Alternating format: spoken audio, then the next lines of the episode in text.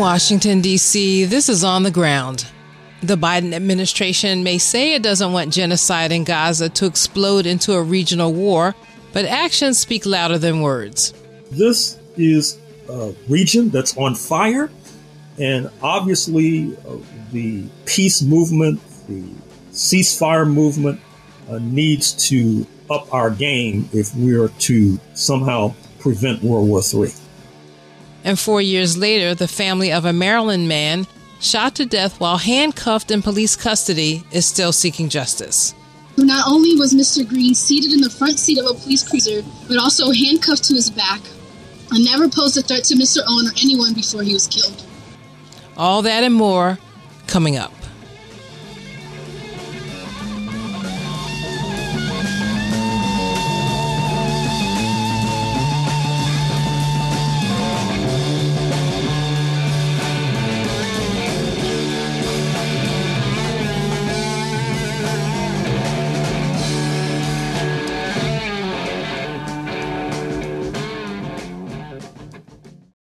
Welcome to On the Ground, onthegroundshow.org, voices of resistance from the nation's capital.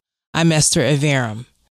Educators are warning that Claudine Gay's resignation as president of Harvard University will be used to bolster reactionary campaigns against academic freedom, critical race theory, diversity, and the right to oppose Israeli apartheid and the genocide of Palestinians. Gay, the target of a far right smear campaign, fell into a trap set for her by Representative Elise Stefanik of New York during a December 2023 congressional hearing, during which Gay tried to both defend freedom of speech on Harvard's campus, but at the same time personally denounced commonly used pro Palestine chants as hateful and anti Semitic but her effort to faithfully mouth talking points obviously given to her by Harvard counsel was still not good enough. There was no correct answer to Stefanik's loaded questions that equated anti Zionism with anti Semitism and the desire to kill all Israelis, even as Israel was at that time committing mass slaughter of Palestinians. Gay was also targeted with a far right smear campaign with claims of plagiarism or incorrect citations in her writing. She announced her resignation on January 2nd, 2024, stating in a letter, quote, It has been distressing to have doubt cast on my commitments to confronting hate and to upholding scholarly rigor, two bedrock values that are fundamental to who I am, and frightening to be subjected to personal attacks and threats fueled by racial animus, end quote, she said. Frontline communities and activists fighting the fracked gas Mountain Valley Pipeline are claiming an important victory. On December 29th, a filing with the Securities and Exchange Commission revealed that the distance of a proposed Southgate extension of the pipeline in North Carolina has been cut in half, with fewer water crossings and elimination of a planned polluting compressor station. In response to the news, the Protect Our Water Heritage Rights Coalition said in a statement, quote, this news is a win for the movement that will be celebrated by emboldened resistance in the new year, end quote. On the other side of the world, another battle for resources is unfolding. Ethiopia and Somaliland recently signed a joint agreement which allows Ethiopia full access to develop a seaport in the Gulf of Aden. The deal would provide landlocked Ethiopia with a population of more than 100 million full access to the Red Sea. Currently, Ethiopia uses Djibouti and ports as far away as Kenya for trade and commerce. The African Union and other parties are seeking to mediate any conflict brewing between Somalia and Ethiopia since Somaliland is considered a breakaway region since 1991 and only recognized by Taiwan. And finally, in culture and media, award winning journalist and filmmaker John Pilger died December 30th in London. Consortium News wrote of him, quote, Pilger, whose books, films, and articles informed generations of people eager to cut through official narratives and propaganda on the Palestinian question, U.S. wars executed in Vietnam, Iraq, and elsewhere, the wanted plans for China, the state of public medicine in Britain, the treatment of Aborigines in his native Australia, and a host of other critical public issues, has died in London at 84. End quote. Consortium News added that Pilger, who was on its board of directors, was a recipient of numerous awards, including winning British Journalist of the Year twice, and was awarded with CN's Gary Webb Freedom of the Press Award. And finally, the second National March on Washington for Palestine is happening January 13th, 1 p.m. on the National Mall. This mass mobilization is initiated by the American Muslim Task Force for Palestine, which includes many national Muslim American organizations. The Answer Coalition has been invited to be the national partner for this next massive mobilization and is organizing buses from many states. Demands include an immediate and permanent ceasefire in Gaza, a stop to the unconditional U.S. funding of Israel's genocide against Gaza and the occupation of Palestine, and to hold Israel accountable for war crimes committed against the Palestinian people and their continuous violations of international law. That's January 13th, 1 p.m. on the National Mall. For more information, go to answercoalition.org. And those are our headlines and happenings. Stay with us.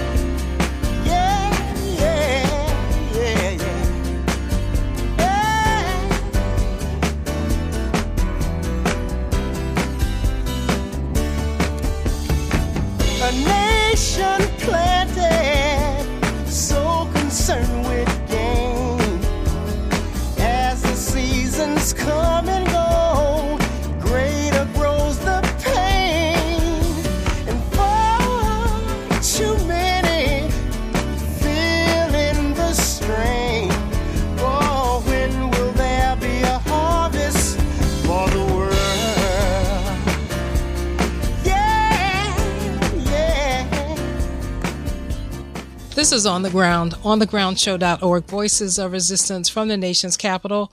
I'm Esther Iverem. And now I'm joined by our geopolitical analyst, Professor Gerald Horne, the Moores Professor of History and African American Studies at the University of Houston, the author of more than 40 books, including Revolting Capital, Racism and Radicalism in Washington, D.C., 1900 to 2000. Welcome back to the show, Gerald. And I should say Happy New Year. I haven't been saying Happy New Year much, but Happy New Year and a, a new year uh, with liberation from Zionism and imperialism. well, thank you for inviting me. so I, I guess I want to start with three attacks this week on January 2nd, 3rd, and 4th most recently on Thursday, a U.S. airstrike in Baghdad killed a member of a militia that has claimed several attacks on illegal U.S. air bases in Iraq and Syria. Mushtaq Jawad al Saidi, also known as Abu Taqwa, and he was killed right in the middle of Baghdad, which was unusual for these types of strikes.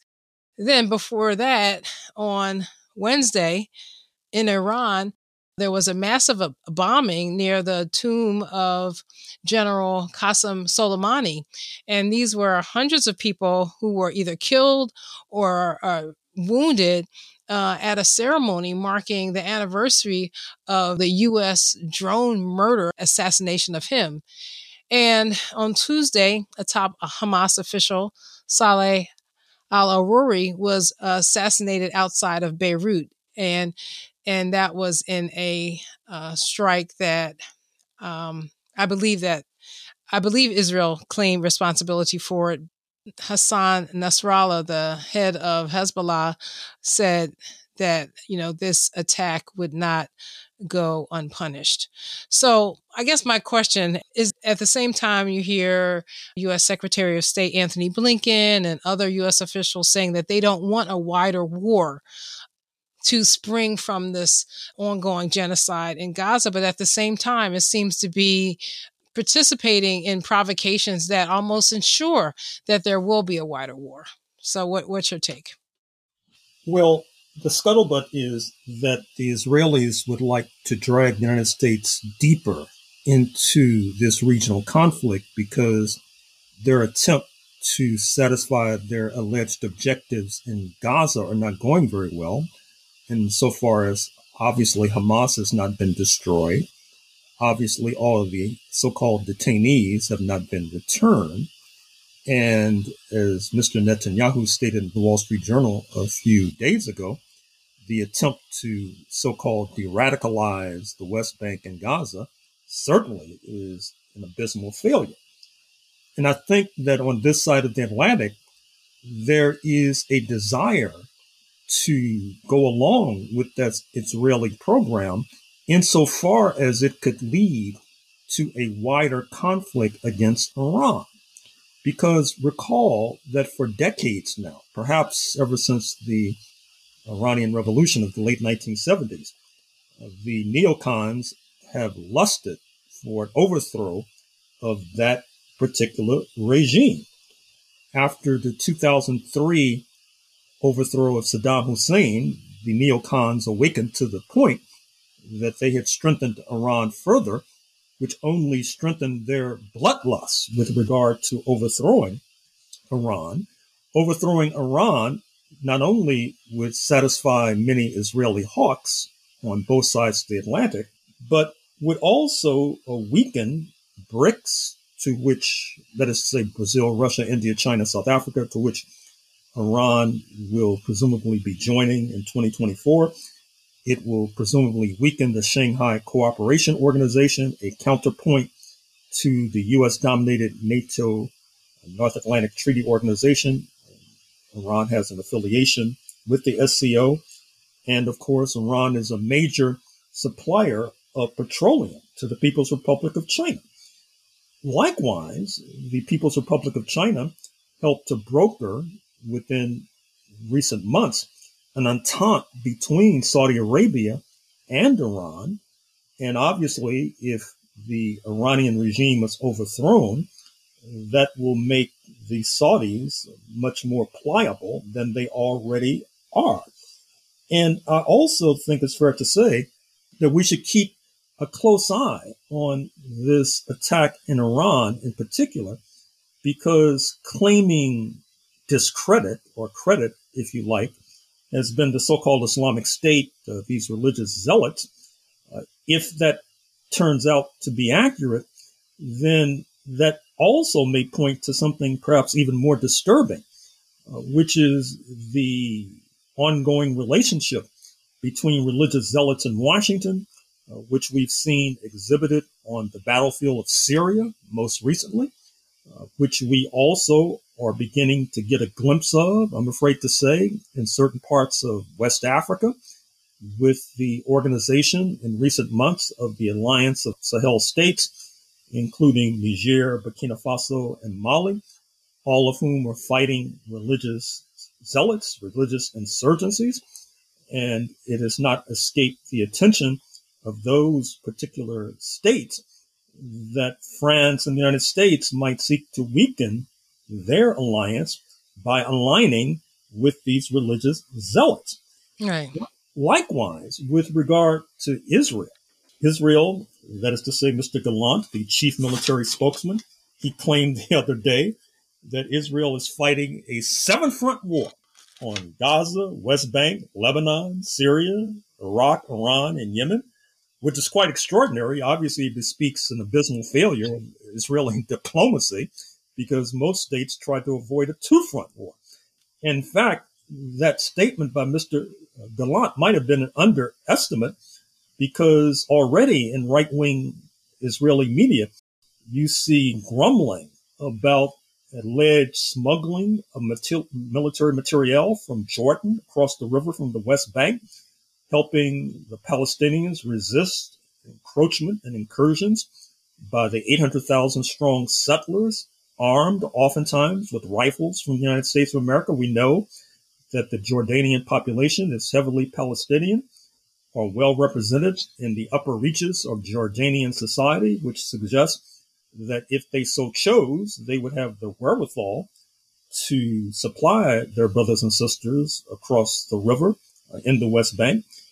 And even though it sounds beyond the scope of imagination right now, uh, there has also been talk in Israel of bombing the so-called Rafah crossing between Gaza and Egypt, uh, perhaps uh, bombing the Egyptian side. Now, Egypt uh, has been bought off in terms of General al-Sisi uh, by Washington, but uh, the populace, the Egyptian populace, might not allow for any other alternative but to engage in conflict with Israel if Israel bombs Egyptian territory. So this is a region that's on fire. And obviously, uh, the peace movement, the ceasefire movement uh, needs to up our game if we're to somehow prevent World War III. Yeah, I want to talk to you about some other statements made this week in terms of whether uh, Israel is actually paying any attention to its benefactor. But in terms of upping our game, I thought maybe I should go to a more positive subject. And that is, of course, since we last spoke, the Republic of South Africa filed an application instituting proceedings against Israel before the International Court of Justice, alleging violations of its obligations under the Convention on the Prevention and Punishment of the Crime of Genocide. And this is the Genocide Convention. And a few weeks ago, I had Sam Husseini, the writer and organizer activist based here in Washington, D.C. And he was arguing that all these calls for people to go to the International Criminal Court commonly known as the ICC, were futile because the ICC has done nothing in the decades, in decades about, you know, Israel's ongoing campaigns of plural of genocide and said that, you know, this needed to be brought to the International Court of Justice. And he actually, you know, started a kind of digital campaign around this and so, anyway, I was really excited to hear on December 29th, uh, less than a week ago, that this has actually happened. So, I guess I want to ask you, as someone who's kind of follows these types of cases, you know, what happens next? We know that there's going to be a hearing that will begin before we're back on the air, beginning on January 11th and going into January 12th, the date of our next show. And there's also a coalition of organizations, peace, social justice organizations around the world that are encouraging other countries to also file in support of South Africa's application. So saying that this will strengthen the case being heard in less than a week and also make a stronger case for, for Israel to be held accountable held accountable indeed. And certainly uh, we take our hats off to the regime of Pretoria for having the moxie and the gumption to file this 84 page bill of indictment, uh, which is a recitation of the many crimes that have been committed uh, against the people of Gaza by the Israeli war criminals. It takes gumption because South Africa has one of the most substantial Jewish Zionist communities on planet Earth. Uh, perhaps number four after Israel, the United States, France, perhaps even larger than that of France, by the way. And at the same time, it's going through an election campaign in 2024 whereby the former president, Jacob Zuma, has broken away from the ruling African National Congress to back a so called MK party, uh, which obviously opens the door for further U.S. interference in the internal affairs of the South African regime. I should also say that uh, the ties between Israel and South Africa obviously predate the coming to independence of South Africa in 1994, not only in terms of nuclear cooperation, that is to say, Israel helping to supply apartheid South Africa with nuclear technology leading to nuclear weapons, but also some of the leading spokespersons and authorities in Israel actually had roots in South Africa. I'm thinking in particular of the notorious foreign minister Abba Eban during the 1967 war against Egypt and Syria and other uh, countries in the region, uh, whose roots were deeply implanted uh, in South Africa. So South Africa is going to need our support because the U.S. authorities already have rejected uh, this petition as being, in their mind, meritless and baseless and without foundation. Again, it'll open the door for further attempts to interfere in the internal affairs uh, of South Africa. And as well, it's going to be an elongated process because even after the International Court of Justice holds its hearings, which I assume will be extensive, I take it that the case will ultimately be referred to the United Nations Security Council, where, of course, you can expect a U.S. veto, which obviously underscores even further the attempt by these U.S. based organizations, including Black Alliance for Peace, the U.S. Peace Council, uh, to rally forces in this country on behalf of the South African petition.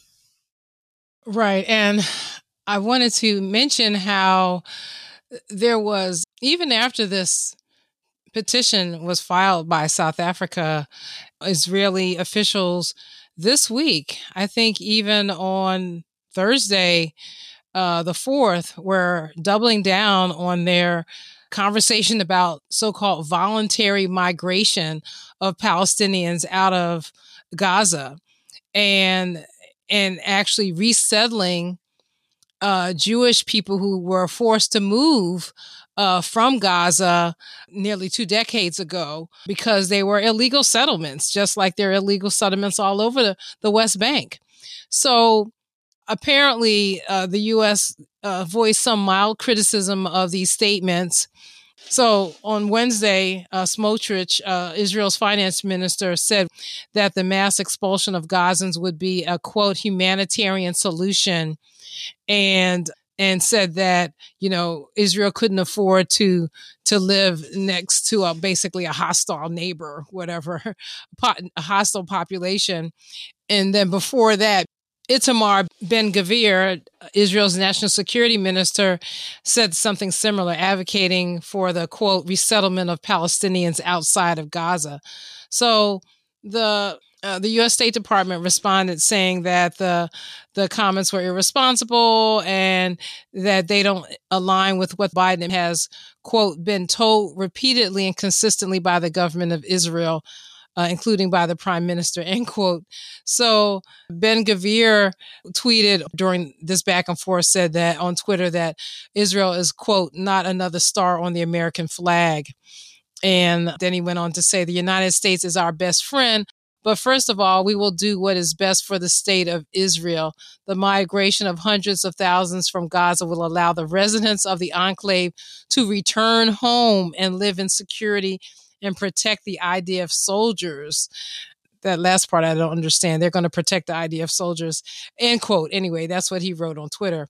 So, you know, this kind of really bold, incendiary talk about forced relocation, regardless whether they call it voluntary or not, is just another uh, proof point in terms of for this uh, charge of genocide, as far as I'm concerned. I mean, you mass expulsion, forced relocation, you know, that's a, whether it's a war crime or international crime. I mean, it seems to me it's part of the indictment in terms of genocide against Gazans.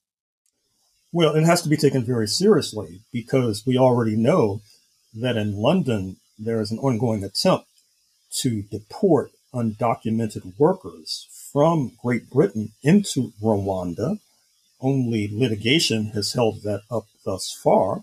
We also know that uh, in the history of the North Atlantic community, there has been repeated attempts to deport folk. Uh, I'm thinking of the Black American population in particular in the 1860s. The Lincoln regime, the sainted Lincoln regime, was negotiating with Brazil, with Panama, with Ecuador, with the Dominican Republic. In fact, the attempt to deport us all to the Dominican Republic barely failed. Otherwise, uh, we not, would not be sitting here in North America. And successfully, about a century ago, there was a massive population transfer of Turkish nationals in Greece into Turkey or Turkey and vice versa. Greek nationals in Turkey into Greece.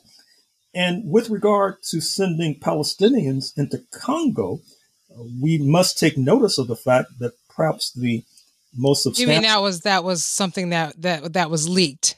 I don't think we mentioned that to listeners. This whole Congo proposition. Well, I'm just saying it should be taken seriously. Uh, we, we should not see it as some sort of pipe dream. Mm. That is to say that it's happened before. It can happen again, particularly since not only the British Rwanda deal, but perhaps the strongest force in the Congolese economy is an Israeli billionaire, Dan Gertler. And uh, I'm sure he's in on the negotiations, uh, either directly or indirectly. So once again, it only underscores the necessity for the peace movement, the pro ceasefire movement to step up its game because the situation is becoming ever more dire. Finally, Gerald, I wanted to update our listeners about how we look at the ongoing slaughter and genocide in Gaza. Over the holidays, I saw a report from UNRWA, um, a United Nations organization that calculated the missing as well as the dead because we've heard figures of more than 20,000, more than 21,000, more than 22,000 of of people murdered, you know, mainly civilians, mainly women and children in Gaza. But this report actually included the missing. And so, including the missing, there were counted at least 5,000 more. So, whether whatever figure you're using or you're hearing, it was including the missing between 27 and 30,000 people dead or presumed dead. And when we add the the number of people wounded, the Middle East Eye reported that 4% of Gaza's population has been either killed um, presumed killed or wounded. And if I try to extrapolate that to what would be the US population, 4% of 300,000, I can't do quick math right now, just, but it's millions of people. And I think that people should keep that in mind as we continue to stay in the streets. It's definitely here in Washington, D.C. The second National March on Washington for Palestine is scheduled for Saturday, January 13th. January 13th? Yeah, for January 13th. And so that is something that people will be able to definitely tie in the traditions of, of Martin Luther King, just all the things that you know he stood for in terms of not only peace and talked about the triple evils of war, racism, and poverty. And basically, these are all the the the crimes, if you will, that Israel has tried to inflict on the Palestinian people for 75 years now. So it's an appropriate uh, weekend to to march again for Palestine. Oh, indeed, and there's a perversely hopeful sign when I see the scenes from the settlements on the West Bank and from Israel proper of these Israelis with rifles slung over their shoulders, walking down urban street. It reminds me of the last days of Rhodesia before it becomes Zimbabwe in 1980, the last days of apartheid South Africa pre 1994. And again, that is a perversely hopeful sign because let us hope and let us struggle for the reality that we may be witnessing an ignominious conclusion of this settler colonial project in historic Palestine. All right. Well, that might be a good point to leave our conversation uh, today. I've been speaking to our geopolitical analyst, Professor Gerald Horne. Thank you so much for joining me today, Gerald. Thank you.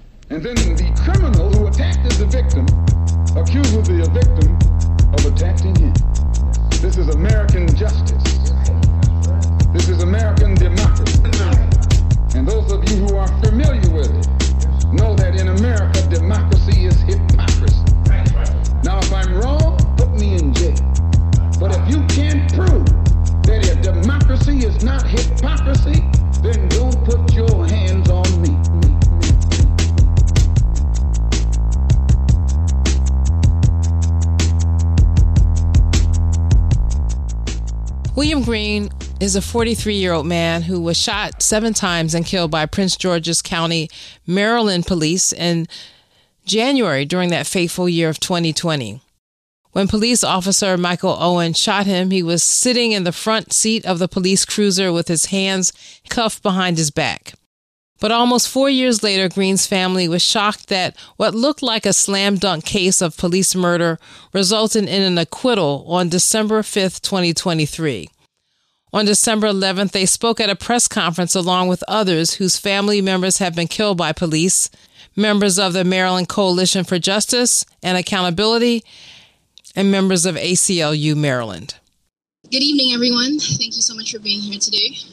My name is Yanet Amanuel, Public Policy Director for the ACLU of Maryland, and we're gathered here today with the family of William Green, as well as community members, uh, speaking out on last week's verdict. Uh, in just a moment, I'll share a statement from the coalition, and then we'll hear from the family members, other family members of victims of police violence, and community members, and there'll be opportunities for questions as well.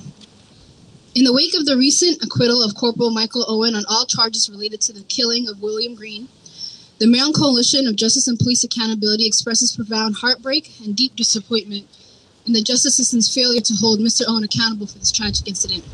The acquittal of Corporal Michael Owen represents a grave miscarriage of justice that further exacerbates the erosion of trust in our law enforcement and judicial systems.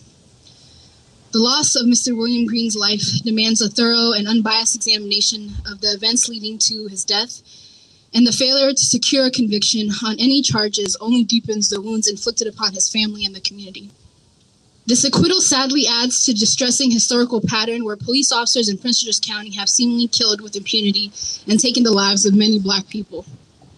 They killed Archie Elliott III, who was also handcuffed and seated in the front seat of a police cruiser when he was shot and killed, and there was no justice. They killed Gary Hopkins Jr., and there was no justice. They killed Prince Jones and Leonard Shand, and there was no justice. And countless others, and still there was never justice. This recurring theme raises significant concerns about the county and state's lack of accountability within law enforcement, and despite mounting evidence and public outcry, the acquittal of Michael Owen exemplifies a systemic failure to hold officers responsible for their actions. It is disheartening to witness another instance where law enforcement officers face no consequences for taking life of an unarmed individual. Especially in the case where not only was Mr. Green seated in the front seat of a police cruiser, but also handcuffed to his back, and never posed a threat to Mr. Owen or anyone before he was killed.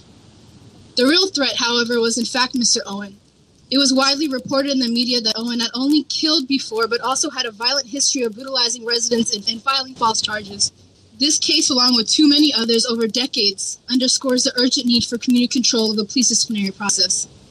It is incomprehensible how officials in Prince George's County allowed Mr. Owen to get away with over a decade of misconduct, including triggering the early warning system, use of force several times. Yet he was still in a position to kill Mr. Green on duty.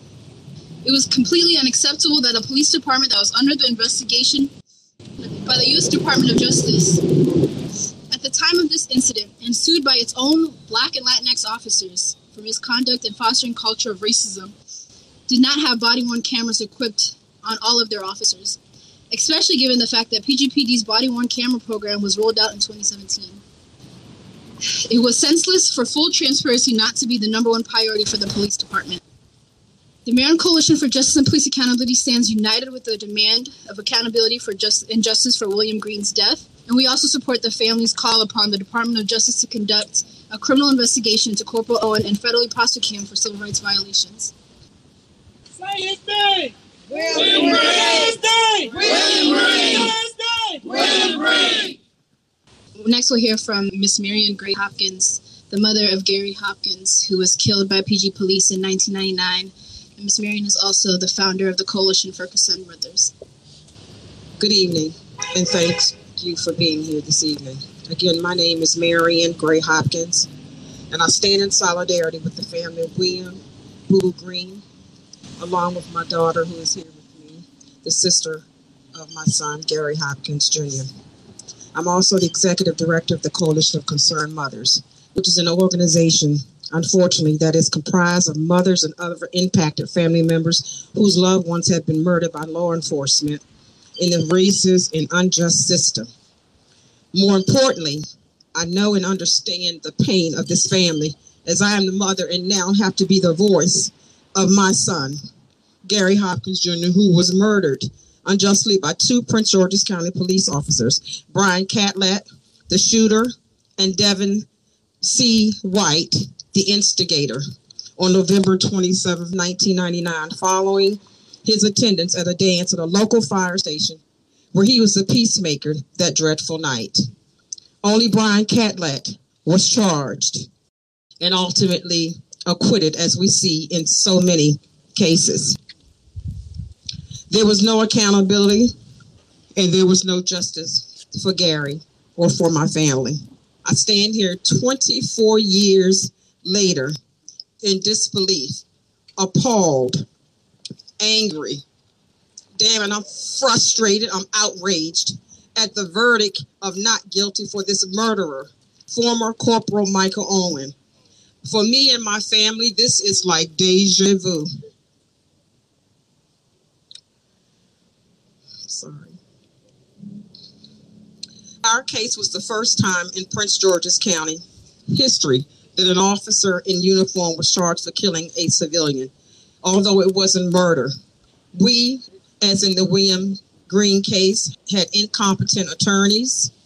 We had a state's attorney, Jack Johnson, who was seeking to move into a higher position, which he did by using my family as a pawn in his political game that even today appears to be a political game. As with the case with my son, the officer should have been found guilty. And now, in this case, where I sat in that courtroom every single day, I heard the testimony. I saw the evidence that was presented that clearly showed Michael Owen was guilty. I have no idea what the jurors saw, what they heard, what the instructions were that they were given, but they got it wrong. They got it wrong. This case, in my opinion, was I think Aisha Braves said it was not a slam dunk. This case was a slam dunk. The verdict is another indication that black and brown people, there will be no justice, and there is no justice if you're a black or brown person in this county and across this country today. We will never get justice unless we revamp the system, bringing closure to the loopholes that protect police, allowing them, like with Michael Owen, to go free to do what he has done in the past 10 years of his career to brutalize, to terrorize the systems, the citizens of Prince George's County and kill again and again and again. This man has murdered three times and I tell the citizens of Prince George's County if you don't want this injustice to hit your door, because there's a possibility that it can, then we must band together with the power that we as the people have and tell the elected officials that enough is enough. Again, I stand with this family and support the demands that they are making and asking for as they work towards what we feel could be some sense of accountability for the wrongful death of their beloved William Boo Boo Green. Thank you.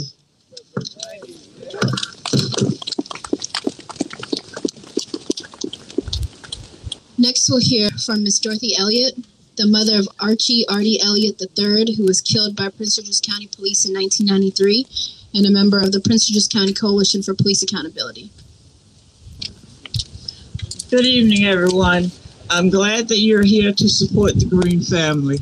My heartfelt thoughts go out to the Green family and what they're going through, and especially after that not guilty verdict. This was another case of Prince George's justice, and Prince George's justice equals a travesty of justice.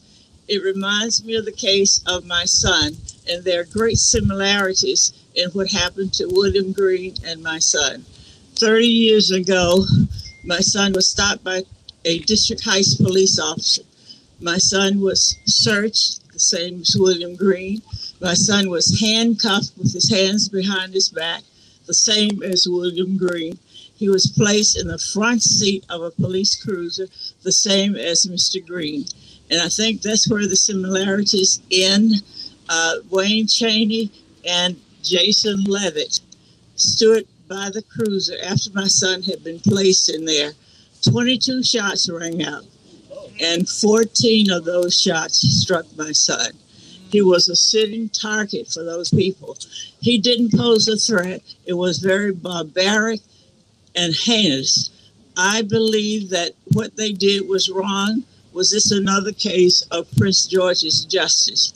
Usually, when police kill, they don't get any time. They get a slap on the wrist and then they go on their way. Wayne Cheney killed a second time after killing my son. And again, no indictments, no charges. After a seven month investigation, the grand jury declared that they could not indict those officers. That tore our world upside down because when you have a son who's healthy, no problems, on his way home, inebriated, however, from stopping to do happy hour like a lot of people do. And he told that officer, All I want to do is just go home and go to sleep. That didn't happen. So I'm here today to make sure that this young man's name will always be remembered. I vowed that I can start a scholarship where people will remember. And the purpose of the scholarship was to help uh, minority high school graduates to go to HBCUs. We must continue the fight. For those of you in the community who have who've never been involved, you need to get involved. You don't know what laws are being passed. You don't know anything unless you do get involved. And if you stay home and sit idly by, there will be laws that may adversely affect you. So please take heed. And again, we're here to support the Green family. And as Marian said, there are too many mothers in that coalition for concerned mothers. The numbers are growing steadily, but we need to curb that. The chains of justice will be broken if we continue the fight. Thank you. Ain't the police responsible just like you do the uh, guys in the street? Next, we'll hear from Tawanda Jones who is the sister of Tyrone West, who was killed by Baltimore City Police in 2013 and is a force behind West Wednesdays. Thank you so much. And uh, my heart goes out to William Green's family, as well as all the mothers that stand here today that have lost their loved ones. For me to lose my brother and when I got that call from my sister to say that William Green Killer walked away free, it took me back to the path that I've been chasing for 10 long years the path for justice. Trying to go to Annapolis to testify as they fall asleep and laugh at us. Go to every town hall meeting, taking time from my family, being a mother, teacher, all that for them to laugh at us, turn their cell phones on, and sometimes escort us out just for speaking our mind in a peacefully way. So I realized there is no justice. It's just us trying to hold these killer cops accountable. While they're wrecking havoc in our community, they're protected by all these laws. Qualified immunity, and you're killing the whole entire black community. It's sad and it's disgusting, and it needs to stop. And if they didn't get it right 30 years ago, the same thing, just a different victim with Archie Elliott, handcuffed in the front, hands behind his back, placed up front, I'm sorry. And the same thing happened now in 2023 to our brother. Do we honestly think that they're going to actually get it right? They're not. There is no justice. It's just us. We need to knock this dirty system down and build it back up. I'm tired of trying. And if I didn't care, we wouldn't be out here tonight. But how many mothers got to cry? How many babies got to die before y'all get it right? Y'all don't have no plans.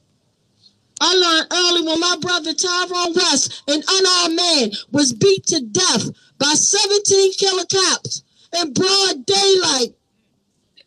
Pepper spray, tase, kick. And what they do, they make it seem like our loved ones got what they deserve and that they were super Negroes.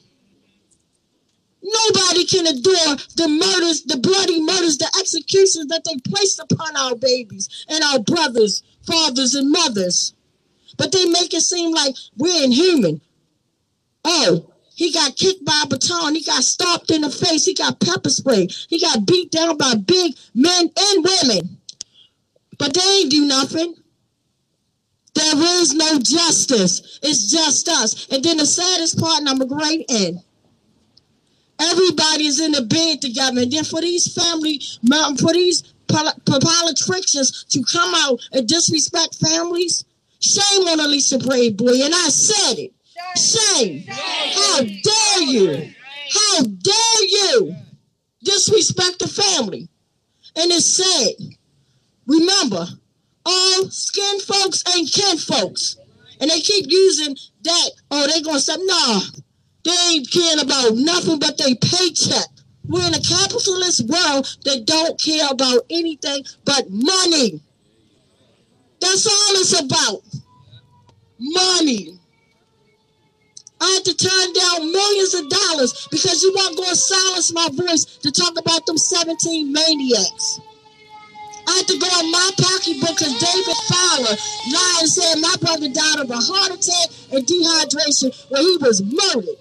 50 grand, I ain't doing GoFundMe, that was my money. My brother had the last word, but did it matter? 542 weeks, we still here. Same pain every time somebody get murdered with injustice. It's all of us. So I'm gonna be here with my sister Nikki. I'm be here with all the mothers and fathers. Like my mother William mom said, we don't sign up for this club.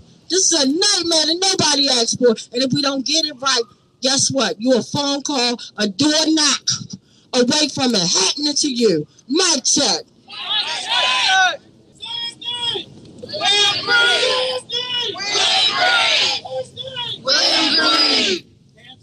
Next, we're going to hear from Gus, who's a member of the Prince George's County Coalition and is also a member of the Ujima uh, People's Progress Party. Initially, um, I was thinking about talking about lessons, but I don't think that's the right word. I think the right word is affirmations. And affirmation number one is that this notion that black representation is equivalent to black justice is absolutely wrong. It simply isn't the case. It isn't the case here in Prince George's County. It isn't the case in Atlanta when they're fighting against Cop City. And you know they're trying to bring a $330 million Cop City to Baltimore. All right, just so y'all know. Okay. All right. So that's the first affirmation. The second affirmation is this notion that we can reform this system. We got to get over it. it. It can't be reformed. Okay. 30 years ago, 30 years ago, in the Archie Elliott case, and now 30 years later, this case, they're amazingly similar. And in spite of our best efforts, this is not about people not trying.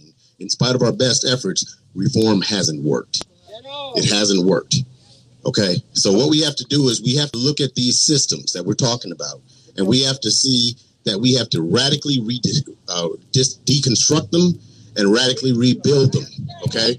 And when we rebuild them, they're going to look like something we've never even recognized. Okay under a rebuilt system, and those of us in the Ujima People's Progress Party, we feel that a rebuilt system would be in the form of a community control of police, not community policing. That's just a PR thing.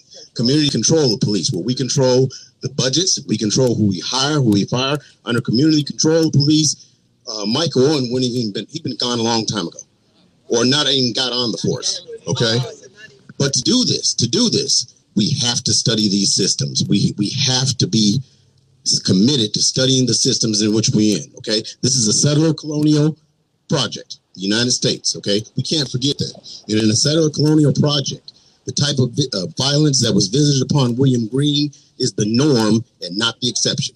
All right, whether it's here today or whether it's in occupied Palestine today. All right, is a settler colonial project. And that's the way it works. Okay, the last affirmation that I'll um, talk about is the fact that if we're going to change the system, we have to have a radical change in our tactical thinking. All right. A radical change in our paradigm because the system is not going to be changed from the top down. It will only be changed from the bottom up. And that's our task. And we welcome you all to join us. Let's And last, we'll hear from Dawn Dalton, who's a directly impacted mother and also the founder of the Just Us Initiative. Good evening, everyone. Again, my name is Dawn Dalton. I am the co founder of the Just Us Initiative. And I stand here tonight as a directly impacted mother. I'm happy that I'm able to say that my son has been harmed and dragged through the criminal justice system, of course, unjustly. But I have my son, unlike a lot of the relatives, the mothers, the cousins, the sisters that are out here this evening. Want to say one thing, and this is major to me. I hope the system that is currently in place understands that you created a monster and we now have a monster walking amongst us. What happened in the case of William Green should terrify everybody that can hear my voice right now. If it happened to them on this type of evidence, with this situation, it can happen to anybody. So for everybody that feels real comfortable right now, God bless you. Because you could be any of us on any given day. And if you think it cannot happen, you better think again. Because all of us standing right here now thought it could not happen to us. Okay? We all have to stick together. We have to hold our legislators accountable instead of legislators talking about putting kids on chain gangs and, and what they're going to do to punish them and how they're going to punish their parents. Let's talk about the wraparound services that we can provide to these children and we can provide to these families. People are struggling out here. Don't criminalize black people for every little thing, the position and the predicament that you put black people in. I'm urging everybody get engaged. For those of us that know, it's our job to start to educate. We all got to stick together. It's all of our battle. Because again, it can and it has happened. It can happen again tomorrow. And we'll be in the same situation unless we get these laws changed. Hold your legislators accountable. Don't Hold vote them accountable. If they're not right, don't vote for them. And all of us, we need to start teaching our young people, our families, our community about the criminal justice system. What really goes on behind those closed doors? A whole lot of us get run through the system and we still come out not understanding anything. But I can promise you this had my son been the one to shoot a William Green or had the tables been turned, my son's black ass would have been gone. Not unless you made a plea. Let's do better. Everybody, all of us, all of us are accountable. Every single one of us, from the legislators to the individual standing here tonight, to the people people listening, the whole community. We have to be accountable. We have to do better. And again, remember, we have a monster walking amongst us. No justice. No peace. No crooked police. No peace. Last, we're just going to hear from Nikki Owens once again just to read the full demands from the family. We're asking the U.S. Department of Justice to investigate the killing of William Green. Corporal Michael Owen violated the civil and constitutional rights of William Green and many others in his 10 years on the PGPD. The state of Maryland had over 10 years to hold him accountable for his volatile behavior, which is, includes triggering the use of force early warning system multiple times. They did nothing. The Prince George's County Police Department, the state's attorney, the county executive all played a role in allowing him to remain certified as a police officer. We are asking the U.S. Department of Justice to investigate the actions of Prince George's County State's Attorney, the State's Attorney's Office processes, procedures, and in the prosecution of William Green. We are asking the Maryland Attorney General Anthony Brown to investigate the processes and procedures of the Prince George's County State's Attorney's Office, not just in the prosecution of the killing of William Green, but their handling of all cases under Aisha Braveboy. That's right. Thank you. Thank you. And Nikki Owens, cousin of William Green, shot to death by Prince George's County, Maryland police in January of 2020, We'll have the last word on today's show. This is On the Ground, onthegroundshow.org, voices of resistance from the nation's capital. You can work with us, support us, and listen to all of our current and past shows on the website we maintain, onthegroundshow.org. If you like the show, let us know by liking us on Facebook or X Twitter or supporting us on patreon.com forward slash on the ground show. You can also write us at contact at onthegroundshow.org. And I'll link to every show on my Instagram page, which is Esther underscore Iverem, E S T H E R underscore I V E R E M, like Mary. The Free Palestine movement is continuing with actions. You can follow those actions at shutitdownforpalestine.org and at answercoalition.org. Again, the next National March on Washington for Palestine is January 13th, 1 p.m. on the National Mall. Our podcast, On the Ground with Esther Iverem, is on all your podcast platforms. The music we played this hour included Harvest for the World by the Isley Brothers, By Any Beat Necessary, Malcolm X Tribute by DJ Ajamu, and our theme music is Voodoo Child by Jimi Hendrix. I'm Esther Iverem. Until next time, keep raising your voice. Peace.